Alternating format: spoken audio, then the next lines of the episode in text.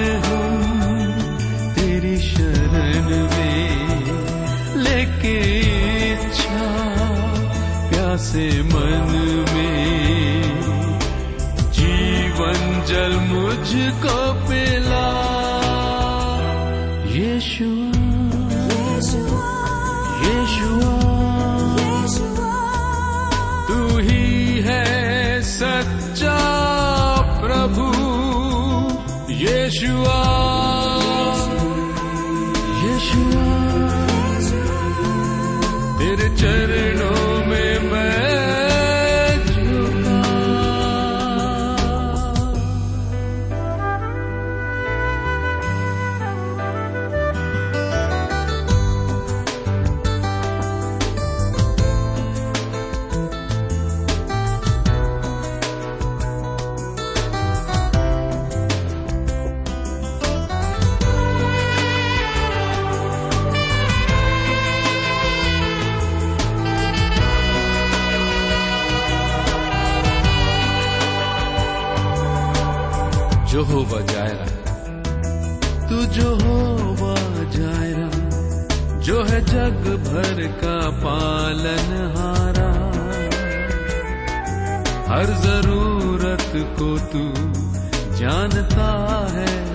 प्रभु और कमी पूरी करता सदा।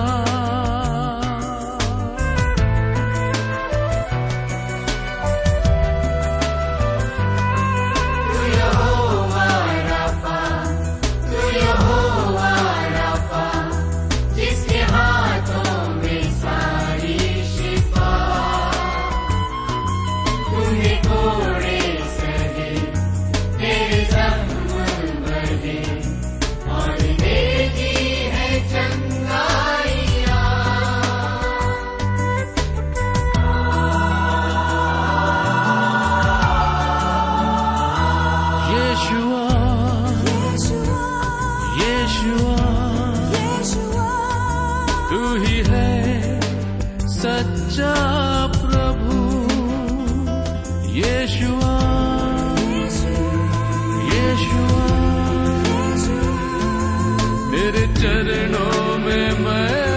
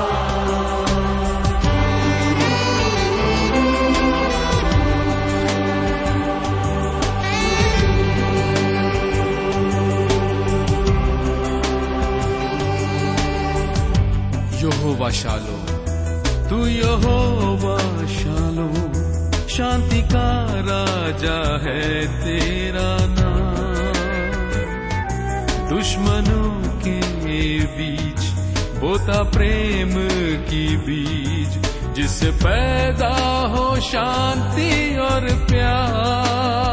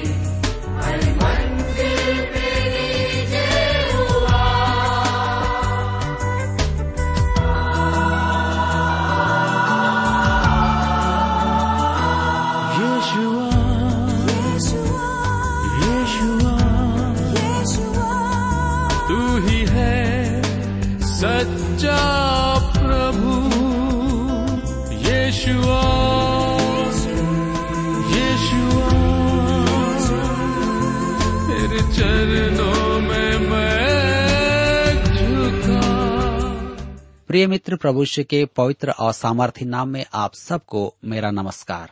मैं कुशल पूर्वक हूँ और मुझे आशा है कि आप सब भी परमेश्वर की निकटता में रहते हुए अपने जीवन में आनंदित हैं और आज फिर से परमेश्वर के वचन में से सुनने और सीखने के लिए तैयार बैठे हैं। मैं आप सभी श्रोता मित्रों का इस कार्यक्रम में स्वागत करता हूँ। विशेष करके अपने उन सभी नए मित्रों का भी जो पहली बार हमारे इस कार्यक्रम को सुन रहे हैं। मैं आप में से प्रत्येक श्रोता भाई बहनों को धन्यवाद देना चाहता हूँ, जो इस कार्यक्रम को सुनते हैं और सुने के पश्चात अपने पत्रों के द्वारा हम तक अपनी आशीषों को पहुंचाते हैं। मेरे मित्र, यदि आपके जीवन में भी प्रभु कार्य कर रहा है, आप आशीष प्राप्त कर रहे हैं तो पत्र के माध्यम से हमें अवश्य ही बताएँ, ताकि हम सब मिलकर परमेश्वर को धन्यवाद देने पाए। मैं आपको इस समय बताना चाहता हूँ कि हम इन दिनों नए नियम में से फिलिपी की पत्री का अध्ययन कर रहे हैं, जिस पत्री का लेखक पॉलुस प्रेरित है, जो उसने कैद में रहते हुए लिखे हैं। फिलिपी की कलिसिया ऐसी कलिसिया है, जो पॉलुस से बहुत प्रेम करती है, और पॉलुस उनसे प्रेम करता है। और इस पत्री के माध्यम से हम उन बातों को सीख रहे हैं, जो हम में से प्रत्येक के जीवन के लिए अति आवश्यक है। पिछले अध्ययन में हम देख रहे थे कि प्रभु यीशु मसीह स्वयं परमेश्वर होकर भी मनुष्य के रूप में इस पृथ्वी पर आए। उसने अपने आप को दीन किया और हमें बताया गया कि हमें भी एक दूसरे को दीनता के साथ स्वीकार करना है। मेरे मित्रों, आज हम अपने अध्ययन में आगे बढ़ेंगे और फिलिपियों की पत्री दो अध्याय उसके नौ पद से पढ़ेंगे। लेकिन इससे पहले आइए हम सब प्रार्थना करें और परमेश्वर से आज के अध्ययन के लिए सहायता मांगे। हमारे जीवित और सामर्थ्य पिता परमेश्वर, हम आपको धन्यवाद देते हैं। हमारे प्रत्येक श्रोता भाई बहनों के लिए, जो अलग अलग जगह पर दूर दराज में रहकर आपके वचन को सुनने और सीखने के लिए हमेशा तैयार बैठते हैं। आज जब हम आपके वचन को एक साथ फिर से सीखते हैं, हमारी विनती है कि आप प्रत्येक श्रोता भाई बहनों को अपनी बुद्धि, ज्ञान और समझ प्रदान कीजिए, ताकि जब हम आपके वचन को सुने तो हम समझ सके, ग्रहण कर सके, और उसके अनुसार अपने जीवन को चला सके। हमारी प्रार्थना है कि आप प्रत्येक श्रोता भाई बहनों को अपने वचन के द्वारा आशीषित करें। विशेष हम प्रार्थना करते हैं उन भाई बहनों के लिए, जो अपने जीवन में दुखी हैं, निराश हैं, और उन्हें ऐसा लगता है कि उनसे कोई भी प्रेम नहीं करता है। हो सकता है कि उसकी पत्नी हो सकता है उसके बच्चे, और हो सकता है कि हमारे कोई जवान भाई बहन जो अपने माता पिता से नाराज़ हैं। हमारी प्रार्थना है कि आप प्रत्येक के जीवन से बातचीत करें, ताकि हर एक इस बात को समझने पाए कि आप सारे मानव जाति से प्रेम करते हैं। हमारे उन भाई बहनों से भी आप प्रेम करते हैं, क्योंकि आप उनके लिए अपने जीवन को कलवरी क्रूस पर दे दिए। हाँ पिता परमेश्वर आप उनके साथ होइए, उनके जीवन से बातचीत कीजिए। धन्यवाद के साथ प्रार्थना यीशु के नाम से मांगते हैं। आमीन। मेरे मित्रों, परमेश्वर का मन, अर्थात मसीह का महिमानवन, पिता परमेश्वर के मन में मसीह के महिमानवन की ही बात रहती है। हमने प्रभु यीशु के दीन होने के सात चरण देखे हैं। और अब हम उसके महिमानवन के सात चरण को, अर्थात कदम को देखेंगे। परमेश्वर का मन मसीह के महिमानवन का मन है। तो आइए आप मेरे साथ फिलिपियों की पत्री दो अध्याय उसके नौ पद को निकाल लीजिए। फिलिपियों की पत्री दो अध्याय उसके नौ पद में लिखा है, इस कारण परमेश्वर ने उसको अति महान भी किया और उसको वह नाम दिया जो सब नामों में श्रेष्ठ है। आइए हम देखें पहला चरण। परमेश्वर ने उसको अति महान भी किया। जी हाँ इस जगत में पिता परमेश्वर का सर्वोच्च उद्देश्य है कि प्रभु यीशु अपने इस सृजित जगत में महिमान्वित हो और इस पृथ्वी पर मनुष्यों के मध्य महिमान्वन का कारण हो। इस पृथ्वी पर जहाँ मनुष्यों ने परमेश्वर से विद्रोह किया है। मेरे प्रियो, इस छोटी सी पृथ्वी को महत्वपूर्ण बनाने वाली जो एकमात्र बात है, वह यह है कि प्रभु यीशु यहाँ मरा और कुछ नहीं। जी हाँ अंतरिक्ष वैज्ञानिक कहते हैं कि पृथ्वी अंतरिक्ष की तुलना में एक तिनका मात्र है। यदि पृथ्वी नष्ट हो जाए तो अंतरिक्ष को कोई अंतर नहीं होगा। यह एक सत्य है। किसी ने बहुत ही अच्छा इसके विषय में कहा है कि मनुष्य एक छोटे से ग्रह पृथ्वी की त्वचा पर एक कीटाणु है। यह हम हैं। मनुष्य को सम्मान प्रदान करने वाली एकमात्र बात जिसने मनुष्य को स्वर्ग की ओर निहार कर स्तुति गान हेतु प्रेरित किया, वह यह है कि प्रभु यीशु पृथ्वी पर आया और मनुष्य के लिए मर गया। क्रूस पर अपनी जान दे दी। इस कारण परमेश्वर ने उसे अति महान भी किया। मेरे प्रियो, अब हम देखते हैं दूसरा चरण। उसको वह नाम दिया जो सब नामों में श्रेष्ठ है। यदि आप उसका नाम व्यर्थ में लेना चाहें तो इस पद को स्मरण रखें। एक वायुयान चालक के यान में बम था, परंतु वह सुरक्षित उतर आया और भीड़ के पास खड़ा खड़ा कह रहा था, प्रभु यीशु प्रभु यीशु। मैं नहीं जानता कि वह प्रभु का नाम व्यर्थ में ले रहा था या नहीं। यदि वह ऐसा करता था तो परमेश्वर उस पर दया करे। मैं आशा करता हूँ कि यह उसकी प्रार्थना है। प्रभु यीशु का नाम इस पृथ्वी के सब महापुरुषों से ऊपर महान है, वरन स्वर्ग दूतों से भी महान है। हम प्रेरितों के काम चार अध्याय उसके बारह पद में पढ़ते हैं। आकाश के नीचे पृथ्वी पर मनुष्यों में और कोई दूसरा नाम नहीं दिया गया जिसके द्वारा हम उद्धार प्राप्त कर सकें।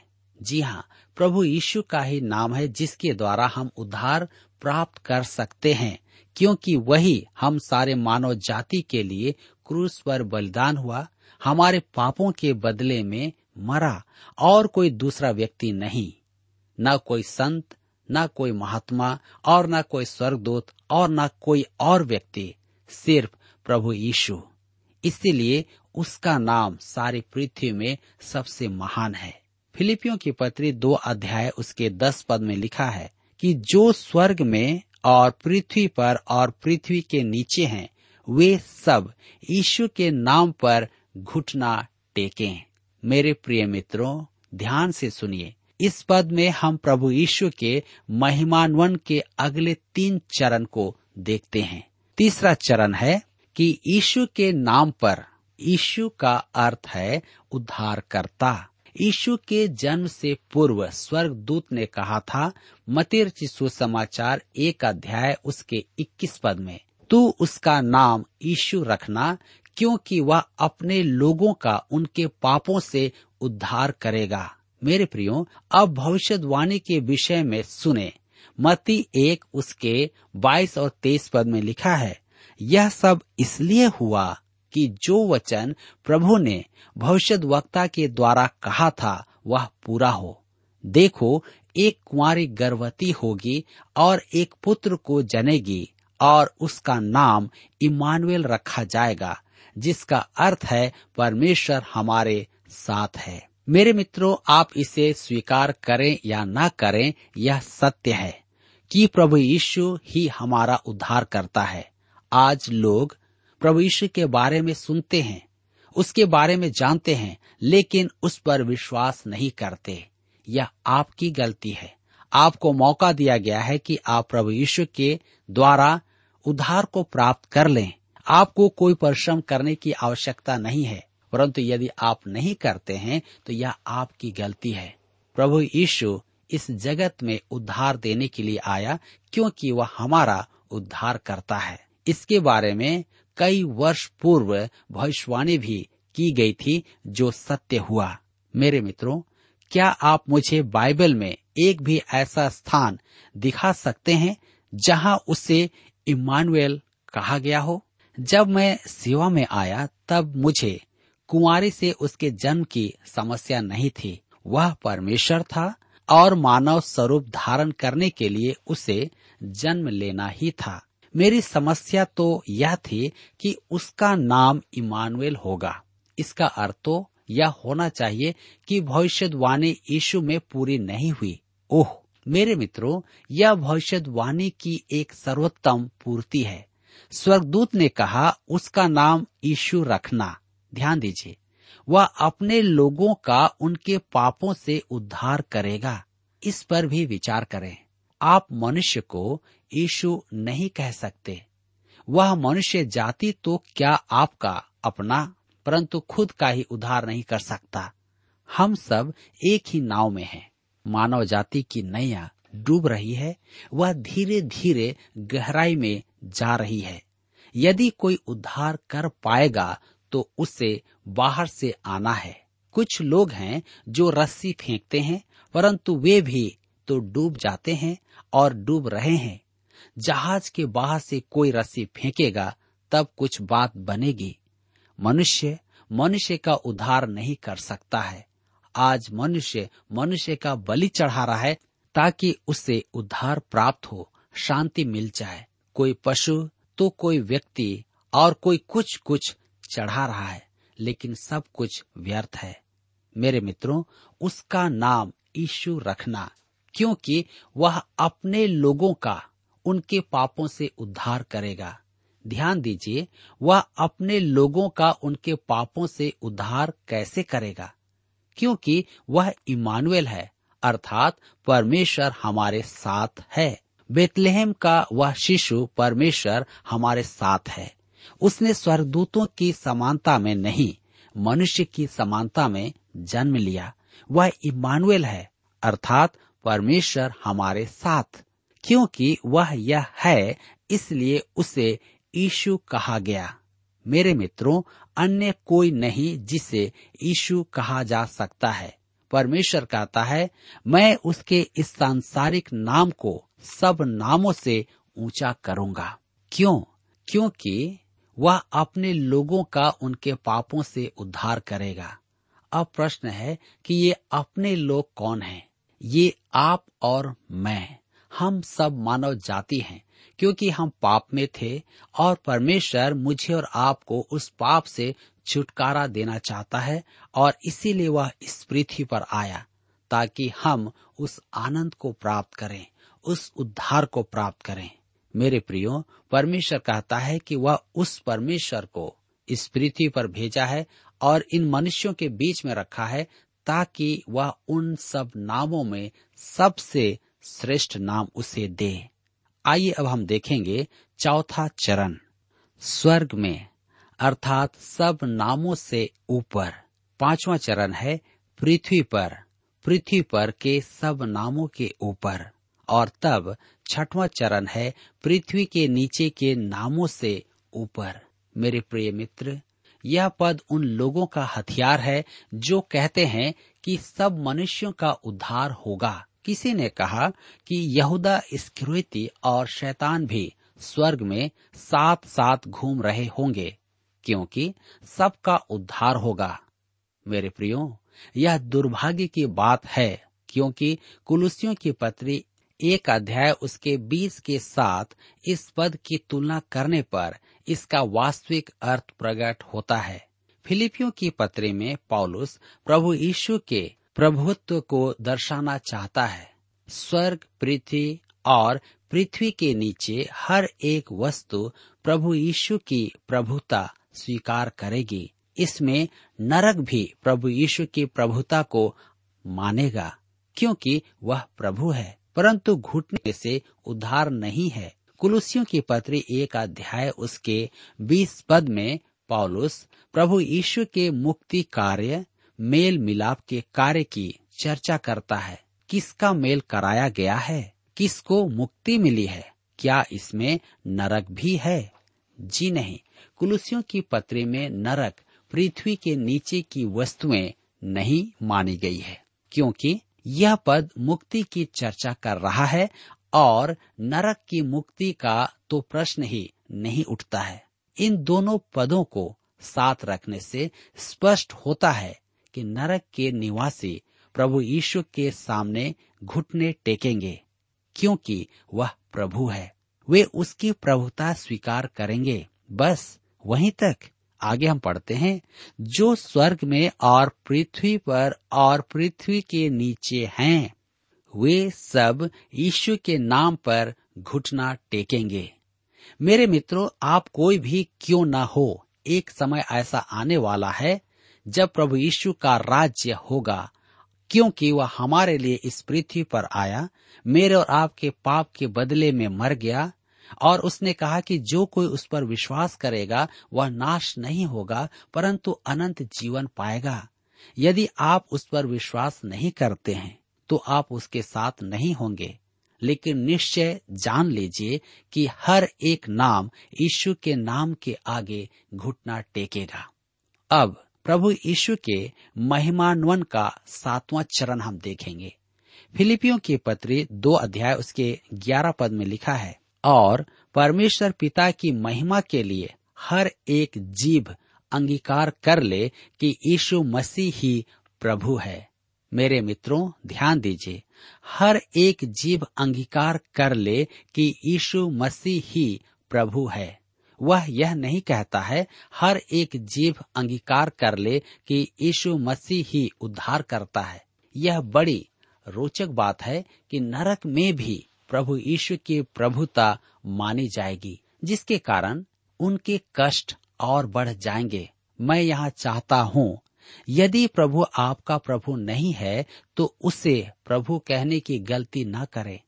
मती रची सुसमाचार सात अध्याय उसके 21 से 23 पद में उसने स्वयं चेतावनी ही दी है कि अनेक जन उसे प्रभु कहेंगे और उसके नाम में चमत्कार भी दिखाएँगे, परंतु वह कहेगा, मैं तुम्हें जानता भी नहीं। मेरे मित्रों, आप उसे अपना प्रभु कहने से पूर्व उसे अपना उद्धार करता ग्रहण करें तो यही अच्छा होगा। यदि वह आपका उद्धार करता है तो आप उस प्रभु के आज्ञाकारी बने। मैं तो मनुष्यों से यह गीत भी सुनना नहीं चाहता। यीशु कैसा दोस्त प्यारा है। जी हाँ वह हमारा मित्र है या ठीक है, परंतु यीशु के वचन को आप सुने। योहना रचित सुसमाचार पंद्रह अध्याय उसके चौदह पद में यीशु ने कहा, यदि तुम मेरी आज्ञाओं को मानोगे तो तुम मेरे मित्र होगे। अतः यदि हम उसकी आज्ञाओं को मानेंगे तो हम उसके मित्र हैं। जब तक उसकी आज्ञा न मानेंगे, तब तक हम उसके मित्र नहीं हैं और नहीं हो सकते हैं, चाहे आप कोई भी क्यों न हो। पौलुस का मन मसीह की बातें हैं। जी हाँ हमने मसीह के मन को देखा, उसकी नकल नहीं की, अर्थात हम उसकी नकल नहीं कर सकते। वह केवल प्रसारण से होता है। मसीह का मन तुम में हो, यह हम में पवित्र आत्मा का काम है। जिससे हम में दीनता और नम्रता के फल उत्पन्न होते हैं। मेरे मित्रों, अब हम रोमी सड़कों पर चलने वाले यीशु के मन को देखेंगे। हम उसे रोमी घरों में और रोमी कारावास में भी देखेंगे। हम तीन उदाहरणों को देखेंगे जो बाइबल में है। पॉलुस का मन तिमथ्यूस का मन और इफ्रोदितुस का मन। इफ्रोदितुस फिलिपी की कलिसिया का पास्टर था। उस अन्य जाति राज्य में इन तीन पुरुषों ने मसीह का मन प्रकट किया और शायद ऐसे तीस लाख विश्वासी और थे। मेरे प्रिय मित्रों, आज हम क्या मसीह के मन को प्रकट कर रहे हैं? आज परमेश्वर चाहता है कि मैं और आप भी उसके मन को प्रकट करें। आज प्रभु यीशु मसीह मुझमें और आप में होकर अपने कार्यों को प्रकट करना चाहता है। क्या आज आप उसे प्रकट करने के लिए तैयार हैं? वह आपसे प्रेम करता है, वह आपको बचाना चाहता है, क्योंकि वह उद्धार करता है और सब नामों में श्रेष्ठ है। आइए आज हम अपने आप को प्रभु के हाथों में सौंप दें, ताकि हम उस दिन उसके निकटता में बने रह सकें। मेरे मित्रों, यहाँ पर आज हमारे अध्ययन का समय समाप्त होता है, और मैं आशा करता हूँ कि आज के इस अध्ययन के द्वारा आपने अवश्य ही अपने आत्मिक जीवन में लाभ प्राप्त किया है। प्रभु, आप सबकी सहायता करें। प्रिय श्रोताओ, अभी आप सुन रहे थे बाइबल अध्ययन कार्यक्रम सत्य वचन। हम आशा करते हैं कि आज के इस कार्यक्रम से आपको आत्मिक लाभ मिला होगा। यदि आप परमेश्वर के बारे में और अधिक जानना चाहते हैं तो हमारे पास नया नियम एवं पवित्र शास्त्र बाइबल उपलब्ध है। इन्हें प्राप्त करने के लिए आप हमें इस पते पर लिख सकते हैं। कार्यक्रम सत्य वचन T W R post box number चार तीन एक शून्य, नई दिल्ली, एक एक शून्य शून्य एक नौ। पता एक बार फिर सुन लीजिए। कार्यक्रम सत्य वचन T W R post box number four three one zero, new Delhi one one zero zero one nine. और हाँ श्रोताओ, याद रखें कि पत्र लिखते समय आपका नाम और पता साफ़ साफ़ लिखा होना चाहिए।